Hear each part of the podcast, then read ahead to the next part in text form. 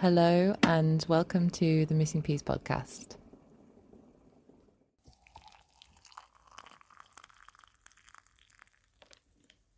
This is a place where we discuss making peace with our mind, body, and soul, usually over a cup of tea.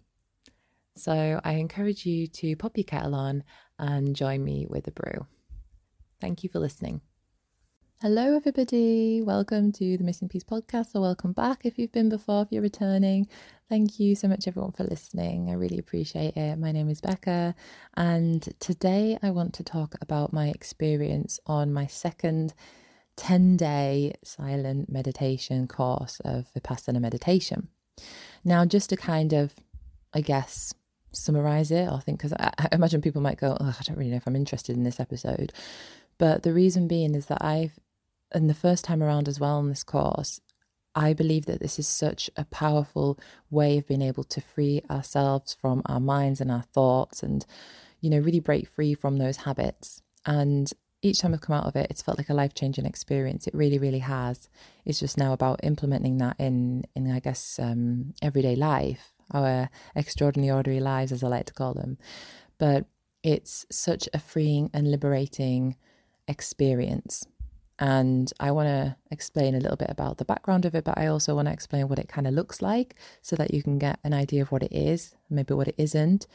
But at the same time, to just really preface this by saying that it is something to be experienced. I can explain it, but I can't, you know, I can't give you the experience. The experience is, is what is needed. So try not to make this uh, something, I guess, um, to, to take away and, and see it on paper as that's what it kind of is because it's a heck of a lot more than that. And so i'll explain the things that i've learned from from this one um, things that i've been reminded of as well from my previous course that i sat in 2017 but also why i returned to it as well because yeah i, I didn't think i would because they're tough guys they're really they're really tough but they are just so freeing and a path towards really having a life that is peaceful, that is freeing, that just, yeah, just feels a lot more in balance and serene, I guess.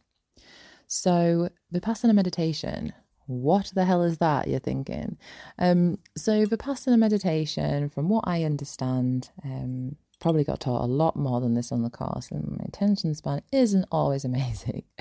but yeah, essentially, Vipassana meditation was something that was rediscovered by the Buddha um, about two and a half thousand years ago in India.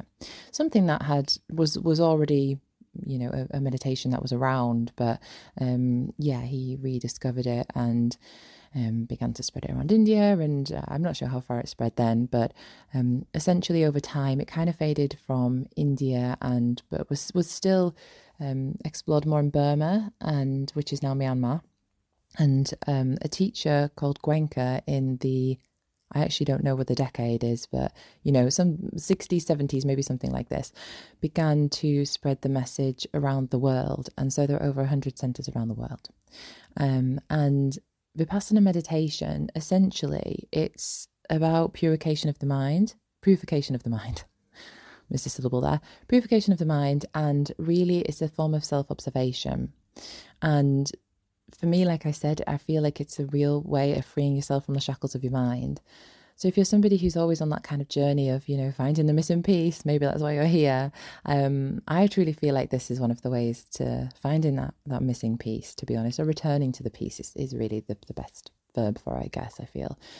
But but yeah, returning to that piece and being able to live a happy life, which is is that not what we all want? I, you know, and I think the process of vipassana really the um, I guess the example that comes to mind is you know that kind of pressure that is needed on is it coal to make a diamond? It needs to be under an extraordinary amount of pressure to come out in the beauty of a diamond. And that is what i feel easily describes to me personally what this form of meditation is like and what the course is like. Because it's not easy like i said it is not easy but it is and has the potential to be incredibly freeing. It's like anything in life. We, learn from the the difficult things, don't we? And we learn how truly strong we really are when we're that invincible diamond, you know, as cheesy as it sounds, but that's how it feels. I remember coming out of my first course in Thailand that um so just to give the background on that, I hadn't heard of Vipassana meditation and I was traveling around Southeast Asia, was on this trek, um, an organized multi-day trek. And one of the guys who was on it as well, called Felix, who I I think did I briefly see him again? Yes. And then I said I was booked onto the course, but so I saw him again in a different country, which was really cool. But um, he's somebody who's essentially changed my life because he told me about this form of meditation. And when he first explained it to me, and this is why I'm going to understand why you might hear this and be like, I'm just switching off straight away. But he said, you know, it's a 10 day course, you're meditating for like 10 hours a day. Um, you know, it's really, really intense, but apparently it's really freeing. And I remember when he first said that, I was like, that sounds crazy. Why would anyone do that? And I was meditating at the time, you know, but like 10 minutes a day. And that's something, a pattern that I fell back into more recently, which brought me back to my second course. But yeah, I was just like, nah, that sounds a bit insane. But I got really curious and something, something made me think maybe I should just give that a try because I, I like challenging myself. And so that's what I ended up doing. About three months later, I was booked onto the course in the, I'm not sure in the name of the centre, but it's maybe a couple of hours at Bangkok. Oh, my tea's cooled down now. I deleted seven minutes of my first attempt recording this in like a bit of an anxious state, and my tea was absolutely freaking boiling then. So I'm all right now. I'm all right, guys. Don't worry about me. Tongue is fine. And um, so yeah, I went onto the course, and I came out of that, and I remember probably the word that I used was invincible. That's how I felt. I felt invincible because it really shows you what you are capable of. The pressure of going through this course is is is really what you're capable of. And just to really highlight as well, this isn't a car, uh, this isn't a retreat, should I say. This is not a retreat. It's not like, you know, we're kind of going on a lovely, gentle meditation and yoga retreat. And it's, you know, and I've done that before and it's amazing. And I think there's loads of benefits to that as well. But this is a real deep self study of your mind. So if you're into that kind of personal development, if you're into, I guess, bettering yourself as a person in inverted commas, not that anyone's not perfect because we all are, but if you're wanting to kind of yeah, I guess explore how you can live that the most fulfilling life that you can have, then I think that this is where um, this is where we can find it. And so the reason I returned because I thought I came out of that and I was like, that was so fucking hard. I don't know if I can do that again. I've learned everything I need to learn. You know, I've learned it all. I'm an expert, and um, yeah, it's always more difficult to actually apply it in everyday life. And I realized more recently that I was just getting really stuck in my thoughts and in my fears and these kind of um, these habits that were really difficult to break out of. And so I just knew it was time to go back. And so, yeah, I decided to go to the one Dhamma Dipa in um, Gloucester. And yeah, it's just been a truly magical, amazing experience. And yeah, so I guess I should explain what was great about it, really. My dog's doing a big sigh, which I feel is very timely. Like, here she goes, rambling on. Get to the point, lass. Well, so I, I learned a lot. I learned a lot and was reminded of a lot, but really, um, two of the big kind of core parts of this form of meditation are um, non reactivity. So I guess um, the word that this uses equanimity, which is a word I didn't know until I first went to the one in Thailand, and the whole time I was like, I don't know what this word means. And you don't have a phone, by the way. Um, I'll explain a little bit more how the core structure is in a second, but but yeah, the real basis of it is becoming non-reactive to what's going on in our life, and that's not to say that we don't have any, you know, emotion towards it, or we don't do anything, or we just kind of sat there in life like just waiting for things to, well, I don't know, just sit and do nothing. It's not about that. Um, it's about just having experiences in life or things happen and just not overreacting to them or them having uh, too much of a kind of impact on us.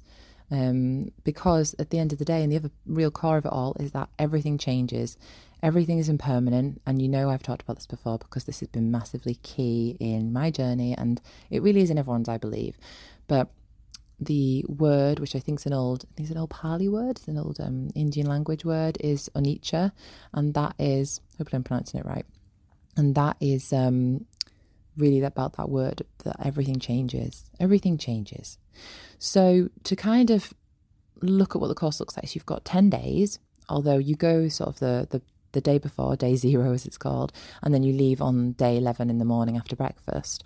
And you have from when you first arrive, you know, you're talking to people and stuff, and then on your day 10, sort of the last day of it all, um, it's a kind of a bit of a transition day in that everyone's able to talk. So for the whole time, men and women um, are kept separate. You can see people in the hall, in the meditation hall.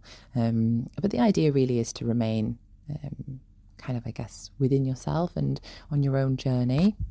And the separation of like men and women is to, you know, I guess, aid that.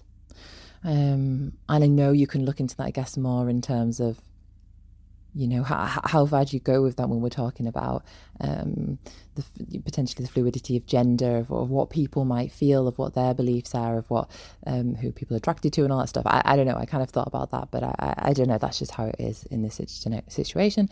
So men and women are separated and a lot of people were kind of you know partners in there. So that was um, you know quite cute seeing them on the last uh, like day seeing each other again and whatnot. But yeah there's that separation and you're silent for the rest of the time until that day. And the idea of the silence is to really be able to um, go within, and that if we're silent and not kind of, um, I guess, interacting with a lot of the stuff in in our outer experience, then we're able to quiet our mind and, and really get silent. You can create, you can achieve silence of the mind, so to speak, or as it's described. And honestly, I, I love the silence. I think it's so beautiful. And that's really what it feels like. It feels like when you're not reacting to even just a conversation or um, an interaction with, with somebody, you're not then thinking about it afterwards. You've not sort of taken that energy away and, you know, thinking like, oh, did I say the right thing? Did I embarrass myself there? Or if you're, you know, someone like this, or whatever the thoughts that come in, you kind of reduce all them, um, those kind of thoughts in your mind and and then I think that really brings you a little bit more into that depth. So I so completely get that and I think it is really really beautiful. It's a really powerful experience to be silent and you know me I like talking so you might think how do I achieve that? But I just find the real peace in it and the beauty within it. So so yeah you've got that silence and you are um essentially basically living living life based on the gong system. So gongs go off at certain times, and it's very easy to pick it up. There's descriptions on the board of um, what goes on for the day, and you can talk to the, the servers, the volunteers, like the course leaders and stuff about anything. That's that's not an issue. It's just the other students you're not supposed to speak to, um, and obviously to be mindful and respectful. That to be to be quiet in the conversations, I guess. But but yeah, you're okay. You don't have to worry about not being supported as such. Um, so you uh, yeah gongs will signify certain times in the day certain times when you're meditating or when food is and whatnot. So the first gong goes off uh, and uh, don't don't cry at this but uh, but yeah it goes off at 4 a.m and you start meditating at 4.30 and the end of the meditation um, you have breaks through, through the day and some food and whatnot is at 9 o'clock. But yeah like i um you know i said you, you're kind of getting your accommodation um you're getting your food along the way as well. And um, it's all on a donation basis, so it's you know it's it's available to all. The idea is that that message can then be for for everybody. Really, you know, we can all learn this practice, so it's something that's accessible. And yeah, so that's kind of the, the the general structure of it all. Along the way as well, you are not allowed any technology or phone. I shouldn't say not allowed. You should abstain from is the is really the idea. Um, so you know they're not checking on you to see if you have your phone, but I think most people. I didn't see anyone with their phone. Who knows if they kept them in their rooms? But you have a locker, and um, you know you can put all your kind of that stuff like that in there. So you're essentially phoneless for the whole time. You know, I'm sure there's a way of um, um any emergency being contacted at the center, but um that really, honestly, I love that freedom from a phone. And that's been something that I've struggled with more recently. And I knew that that's what I, I wanted to have as a bit of a reset going into this as well. So that's really powerful, not having your phone. Um, again, so you can go inwards. And one of the things that I found really, really beautiful actually was being around all these women. And um, when I did the one in Thailand, um, not so many people spent time outdoors. It was, you know, it's really warm and there was kind of one little small walking shaded area. Whereas here there's a woodland and it's oh, it's just beautiful watching the squirrels, watching the sunset and the sunrise. And essentially, you know, you're being inward, but I'm not going to lie, I was curious about people and I didn't know who they were. I didn't know what they did. I didn't know what they sounded like, but I could see them just being in the world not on their phones, just interacting with the world around them and just feeling, I guess, their type of energy really. And there was something really beautiful about that. And you don't feel alone. I didn't, anyways. It feels like a kind of silent communion, you know? And on the last day, but the last, um, the day before we could speak, uh, should I say, or the couple of hours before we could speak, there was this gorgeous sunrise. And, um, all, there's like a one little spot in the woods and one woman was there first and then another one watched and and about sort of I don't know how many of us a few people flitted in and out but you know there were maybe like five or six of us stood there waiting for the sun to just peek over the edge of the the trees in the horizon. And it was so beautiful. I nearly cried. I was just holding it in, really, no reason to, but just because it was so beautiful, it was just so, such a connective experience. And I didn't know these women, I had no idea who they were, but we felt connected. I spoke to another woman afterwards about it, and she cried. She was like, I just cried. Um, it was just so beautiful. And yeah, that's that's what I think is powerful about silence is that it is we communicate through much more than just our voice and that is a really beautiful thing to experience through through this um, but yeah, what does the meditation actually look like? So, not to break it down into too much detail, but essentially, over the course of the 10 days, you are building up to what is a bit like a body scan, but in a bit more depth. So, say, you know, when you're kind of scanning for your body, feeling different parts of it, you get to a place where you're, um, or the, the kind of, I guess, the the intention really is to get to a place where you're able to feel sensations over all parts of your body. And that's what you're building to. I don't want to explain too much about the process, but that's what you're building to. Um, and the, the the amazing things that you learn from that, oh gosh, and the, the way they translate into life is incredible. When we talk about that non-reactivity, that is one of the ways that you really feel it coming through because you're sat there for what 10 hours a day and you are getting all sorts of sensations and a lot of pain you know how many of us sit for 10 hours a day in a in a you know meditation position? Which by the way there are different props and things you can use. You know it's all adjustable for for whatever your ability is really. But sitting and being able to sit with that pain and become not reactive to it is really hard but then so freeing when you get to it. Because believe me, what I've definitely learned from these two courses is that the more you react to a sensation and you think, oh, I'm just going to have to adjust and wriggle or change my leg position or whatever, it is so temporary the relief that you get. and it's just not even relief half the time. Sometimes it's worse.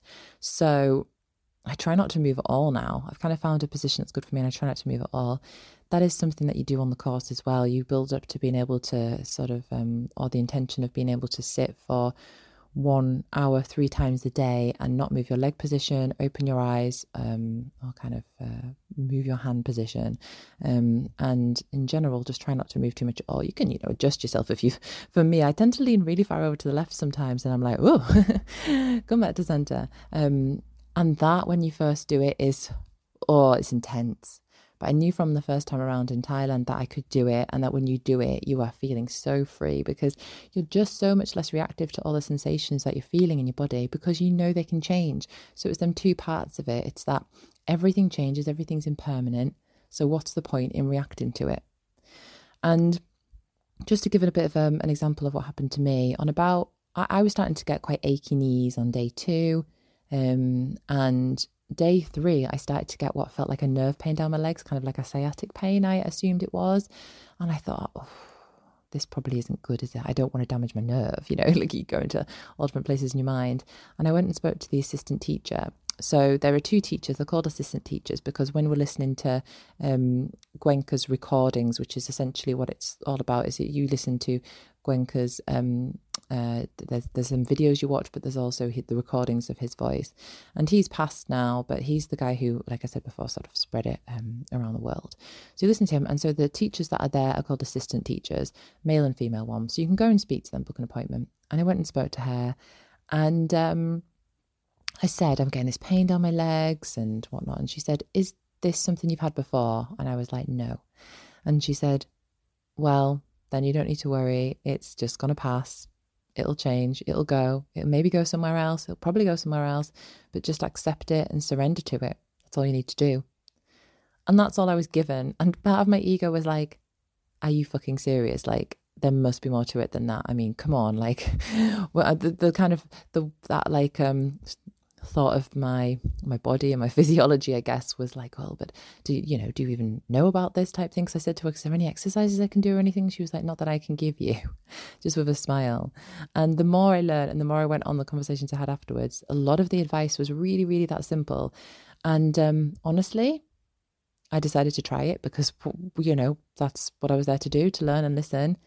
And the moment, I remember the meditation, that, that, that afternoon was a bit easier, but the next morning I woke up and I was like, right, I'm just going to fucking accept this.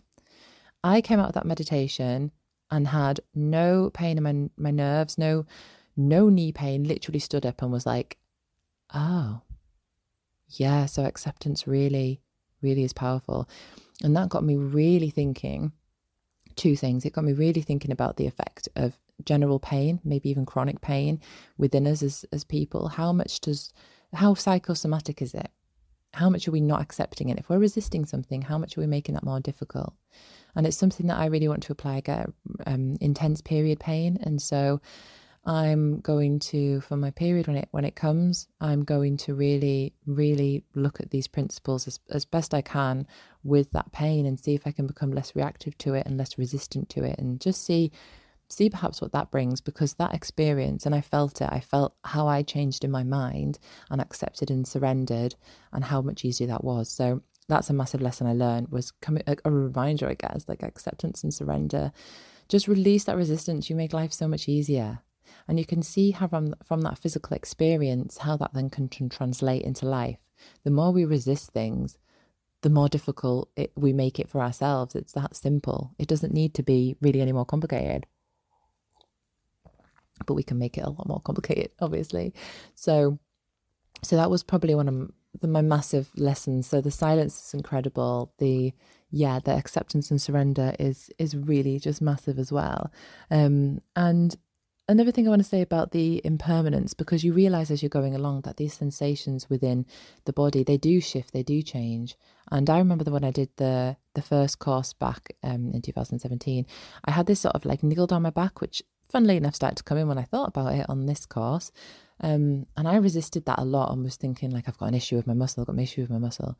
And this time around, I kind of had that feeling, and you know, them thoughts come in. You're never gonna. It's not like you're gonna be perfect by the end of this at all through this whole process. Um, but I was able to become a lot more just accepting of it, just neutral about it. Like, yeah, just that they're not reactive you know, um, and it just went. It just went. So that was just, yeah, really, really massive. And I was talking to my friend yesterday uh, about that, um, how I would best describe that feeling of the amount of how you find a balance of being able to, I guess, concentrate enough to keep present and to not react to things, which can be very difficult. So, like for example, for the one hour sitting meditations, there's this like little edge that I think you kind of um or a rope that you walk along and you can fall either side of it. And that's when you're like, I really want to move, I really want to move, I really want to move. This hurts, this niggles, this whatever. I really want to change my position. And you can be in that place and be in that place. And then you've got a choice in that you can move. You can give into that feeling and you can move. Or you can ride that, and walk that rope and you can go the other way. I guess that sounds like you're falling off it, but essentially you can go to the point where you don't move. And that can be really fun, really difficult, really unstable place for a little bit. But then it's amazing you get through it. And the way, what I like in that too, is if you're someone who runs or cycles or does anything, I guess maybe endurance based or any workout really, and there's a place where you just get to and you're like, I need to stop, I need to stop, I need to stop, I just need a little break, I need to stop. Well, if you ever stop, you must know like how much more difficult it is to then not stop ever again. It's like you then have allowed yourself to do it, and it's very, very hard to then get back fully into something. But if you walk that real tight, difficult line, that moment of real deep concentration and mindfulness and commitment and strength, you are able to continue, say, up running up that hill, for example. You get to the top so much easier even though it's difficult, so much easier than stop starting, stop starting, stop starting. That's the way I see it. So would love to know if anyone else kind of has that feeling. If if that if that resonates at all, because that's how it really worked for me. Um, and I was saying to my friend because she's really into the stuff, and that's when she mentioned it for cycling because she's been cycling recently, and I was like, yeah, that's so true, so true. So another one of the really big things that I learned was the importance of self discipline, because you've only really got yourself to answer to. It's only you, and it's explained throughout and through teaching. It's only you who can liberate yourself. Don't expect anyone else to do it. This is fully on you. There's no like you know there's no sort of like um, meditation police watching you or trying to make you do certain things but um, it's really about your commitment to yourself and, and what it is that you want to achieve so for example you can at points in the day go and meditate in your room or you can have this kind of like little it's called a cell sounds a little bit uh, worrying that doesn't it but essentially have like a little kind of individual space which um, kind of like a separated wall partitions between people's individual spaces and a curtain across it where you can meditate but for me personally, I know I meditate best when I'm in the hall. And I think it's probably a little bit of that, I guess, accountability of going there. And when there's other people around, you just, um, you don't really give in that easily, you know? Um, if I was to meditate in my room, and I did do it one or two times, or my knees in the beginning were just too sore, I just gave in. And at times I just lay down.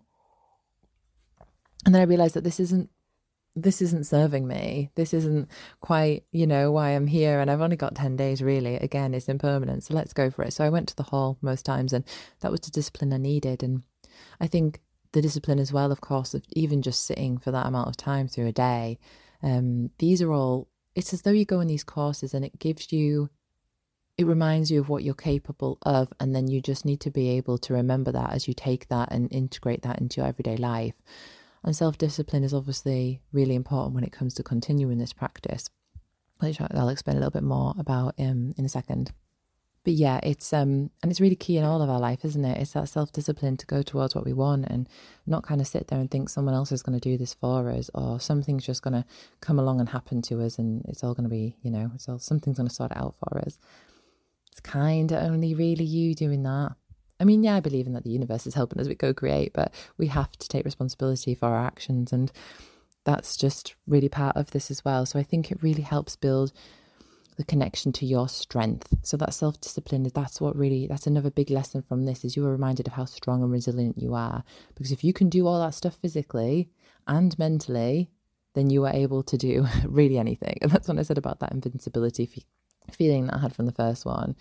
But again, it's about bringing that into everyday life. There, it's a really immersive experience that reminds you of these things, but you then have to continue it. And another big thing that I really was reminded of during this was um, just the power of mindful eating and that being connected to your to your body. So you get on this course as a new student, you will get um, breakfast, lunch, and then in the evening you get two pieces of fruit.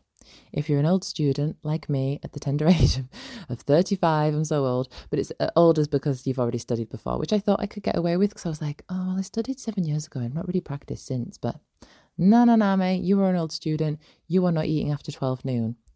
And when I realized that when I got there, I was a bit like, but again, I just accepted it. There's nothing you can really, you know, change about that.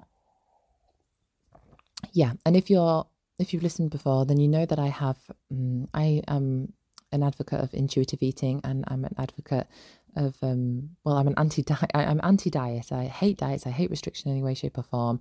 That I took over my life for so long and did not bring anything great from it, really. Or maybe the lessons that I've learned from it, of course, they're great, but you know, they were not, that was not helpful. Diet culture is a piece of shit. I don't like it. So when that came in, I thought, does this mean I'm going against my values? This intermittent fasting, this is an intense form of intermittent fasting. But I accepted it. And the reason for it, there's only a little bit talked about on this. And I could have gone to the assistant teacher about it, I guess, but I actually felt I understood it. I understood it. And that's hard for me to admit because it feels a bit like I'm going against what my values are. But um, what I mean is, and the way it works is that when you are not, I guess, in a regular pattern of eating so much, maybe you have that, um, yeah, you're not eating in the evening so much, or you're having that small piece of fruit or whatever it is, and you're not, in general, they advised to kind of eat about eighty percent to uh, to to be 80% full from your meals. Um, that's kind of the aim. And really, that's because you know what it's like when you eat, and afterwards, you know, your body, all your um, body is putting all its energy towards the digestive system, and you can feel tired, you know. And it's like when we get that midday slump as well, at like, uh, sorry, mid afternoon slump, your your afternoon tea time that we need in that sort of pick me up. And it's the effects as well of the insulin in the body, especially if we've had quite a bit of sugar, carbs. Um, we've had that drop in insulin, and then there's, you know, our body then is craving more food again. So when you're able to kind of just eat to the point of not being too full, um, and then in the evening you're not having that meal, I thought I was going to be starving, and I was absolutely fine. And I was able to concentrate so much more. And then when I did one of my meditations since leaving the course, so over the last week, um, I just was just trying to work out in the morning when I wanted to do it. And I decided one day to have breakfast first and see what it was like meditating afterwards. Oh, never again. Never again. I was so tired and it just, I just wasn't able to concentrate the same. So I understand it. It helps you concentrate and it helps you be there be there with yourself more. It really, really does. But it's not something that I advocate as a long term thing at all. It's for stuff like this. It's for you being able to have that real immersive experience that's going to um, just support you in every way possible to achieve what you can within those sort of 10, 11 days as such.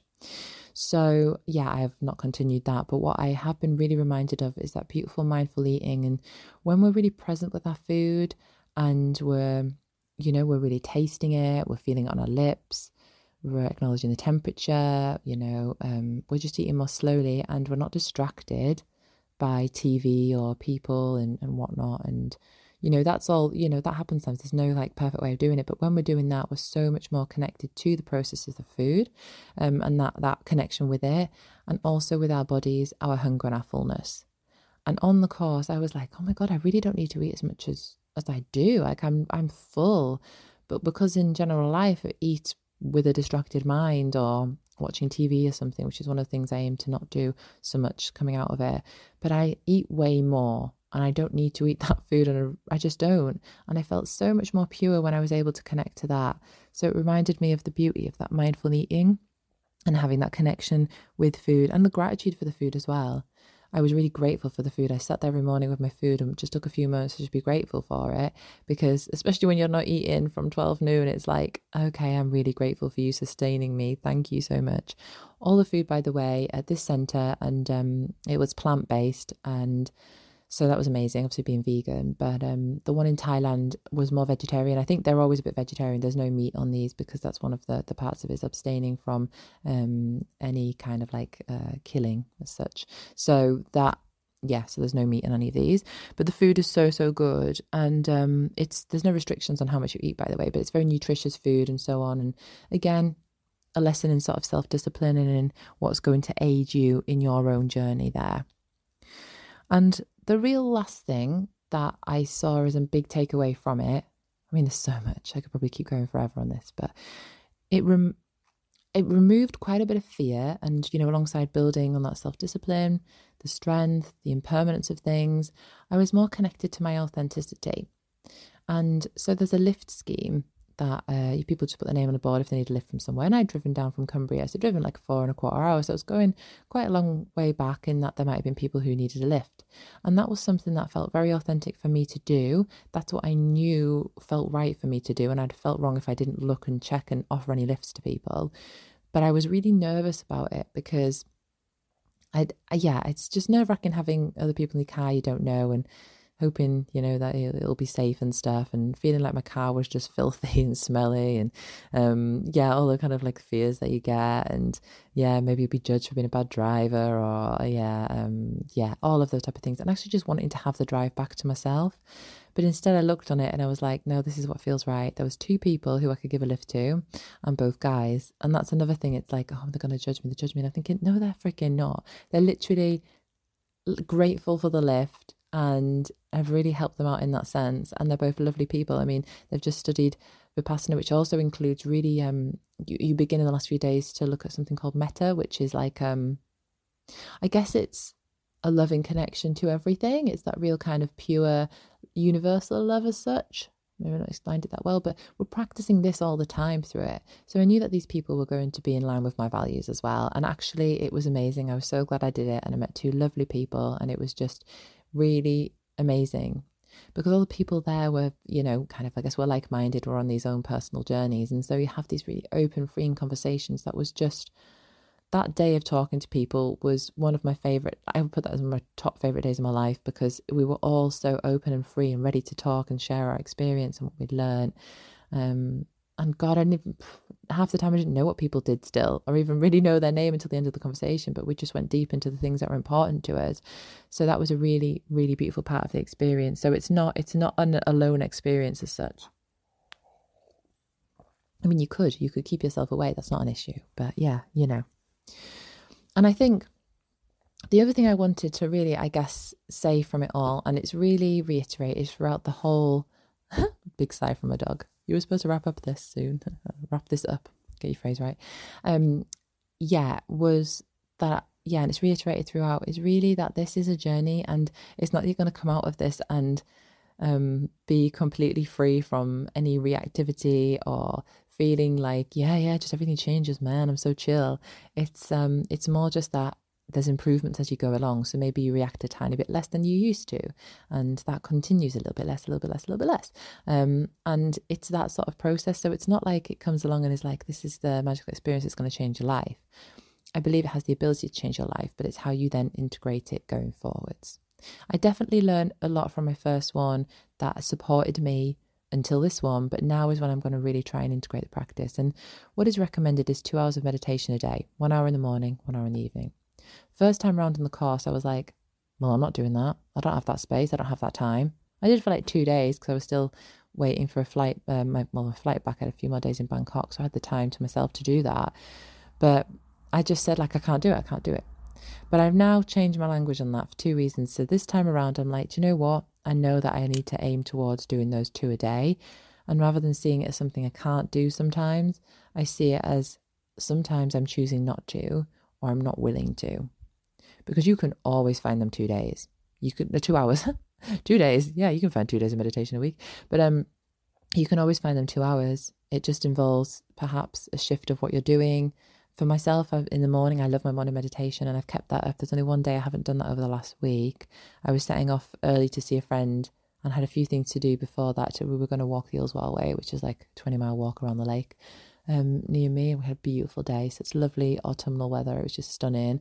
Um, and I chose not to do it then because I was tired from going for a meal the night before and I didn't want to get up another hour earlier because I was already um, you know i'd already like lost a little bit of sleep from being later back from that meal um and then in the evening when i got back i was so tired and i was just like you know what it's fine i'll let it go and i'll start again today and it's that process of starting again over and over again just to support ourselves so that's one of my things i've been working on and want to work on going forwards is one hour in the morning ideally is the one that i can usually do um and then seeing what I can do in the evening. And from the times that I've done it, I've slept better, I've been more relaxed, and it's just been beautiful. I feel like I'm being able to continue the practice and it feels magical and amazing, and I love it.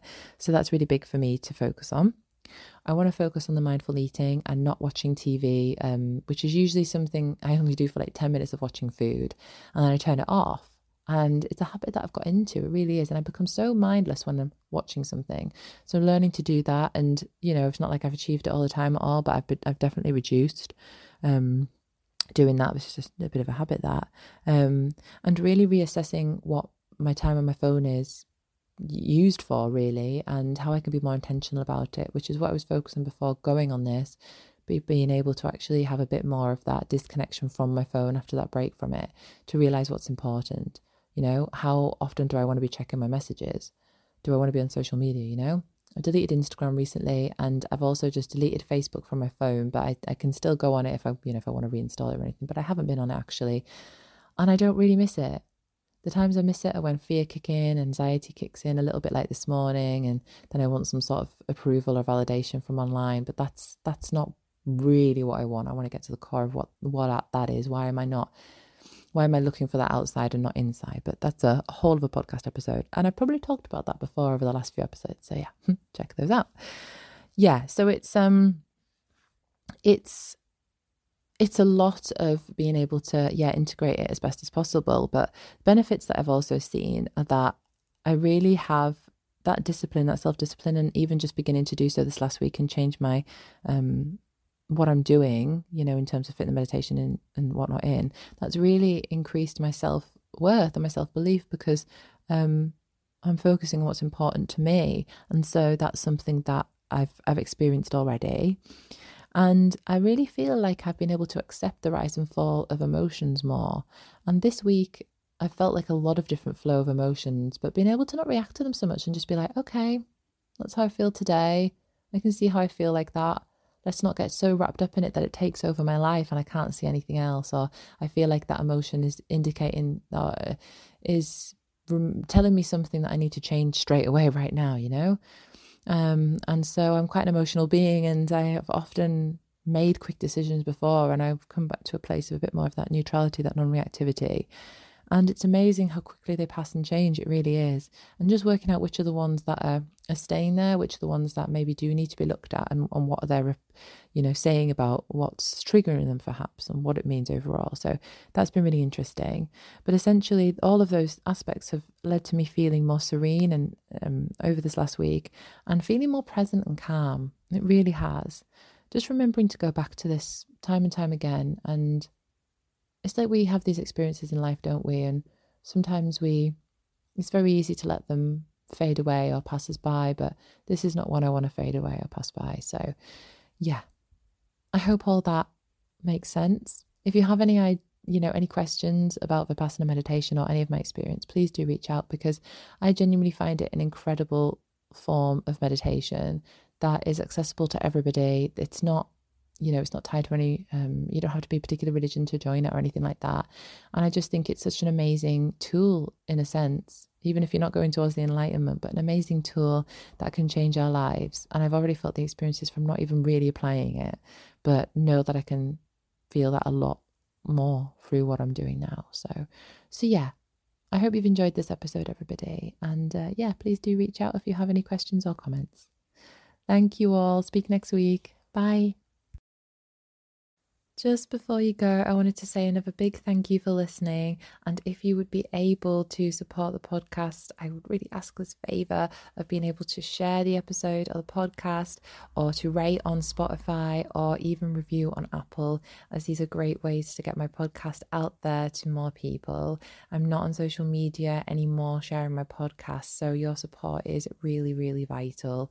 Thank you so, so much. And there are other links below if you want to explore my Substack letter or even to buy me a tea.